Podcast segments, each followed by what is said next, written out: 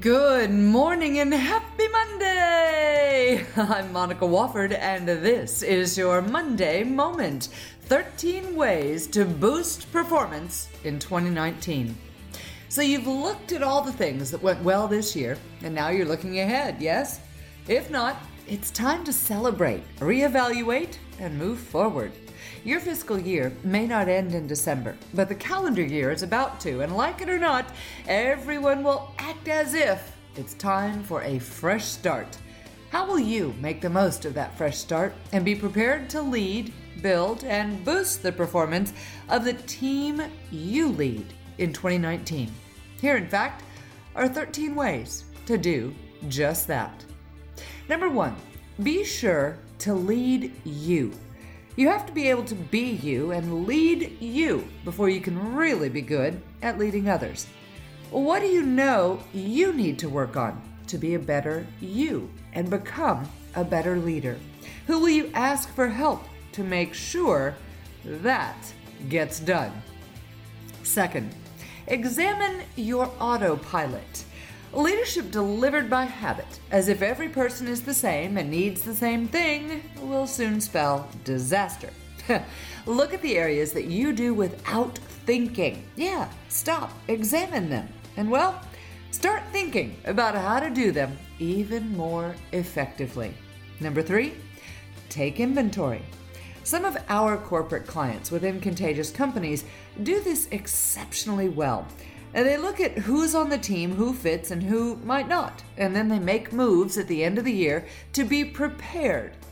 Inventory your team members. Look at their skill gaps, resource needs, and the like, and get what you need for the coming year taken care of before New Year's.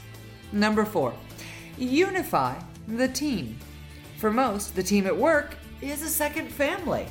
And if they're not gelling, no one's feeling the love or getting much done. So bring them together and bring that team into a unified, super performing machine. Number five, recognize the good. Everyone likes to have what they've done pointed out in some way. Mm, I should say what they've done well. Share private accolades with those who don't need a show or a parade and strike up the band for the more public types. Tell them how well they've done with the appropriate audience. Number six, consider the consequences. Human beings will do whatever is easiest if they have no rewards and no compelling consequences. So if the team is running amok, build in things they don't want that'll happen if that behavior or those numbers continue. Number seven, assess the skills. If your year slows down at the end, this is a perfect time to build skills that might be missing.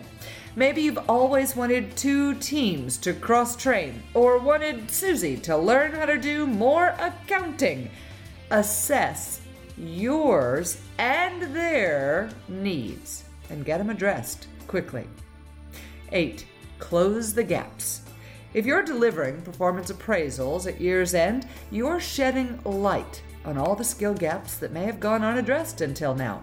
Give them the training they need to close the gap and build more confidence. 9.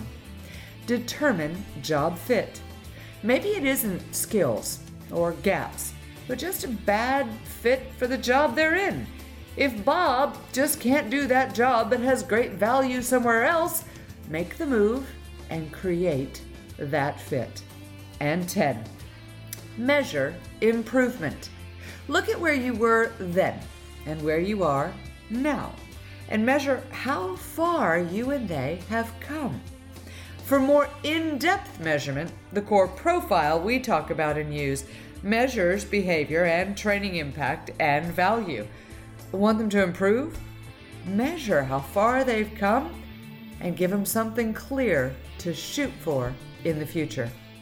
Number 11, delegate development.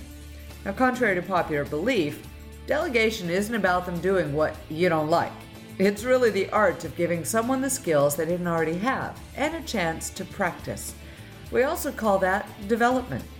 What skills can you help them develop that will improve performance for the whole team in the coming year? Number 12, be consistently confident. No matter how many of these steps you implement, remember some will work and some won't. That applies to these steps and your team members because every situation is different. Succeed or fail, leadership will have good times and bad, great days, and those that you'd like to give back, candidly. be confident that you'll learn what you need and that your role is not to be the favorite one on the playground, but to lead the team from the proverbial playground to success. And finally, stay on top of it. Leadership isn't a one hit wonder, it's not an event. And if you keep up with their needs and yours with little steps each day, you won't feel so quickly overwhelmed or highly stressed. Now, if you put development off and just do it once in a while, that's a whole nother story. But we'll address that next year. in the meantime, here's to an amazing boost in your performance for the upcoming 2019 new year. I'm Monica Wofford, and that's your Monday moment. Have a great Monday, an even better week, and of course, stay contagious.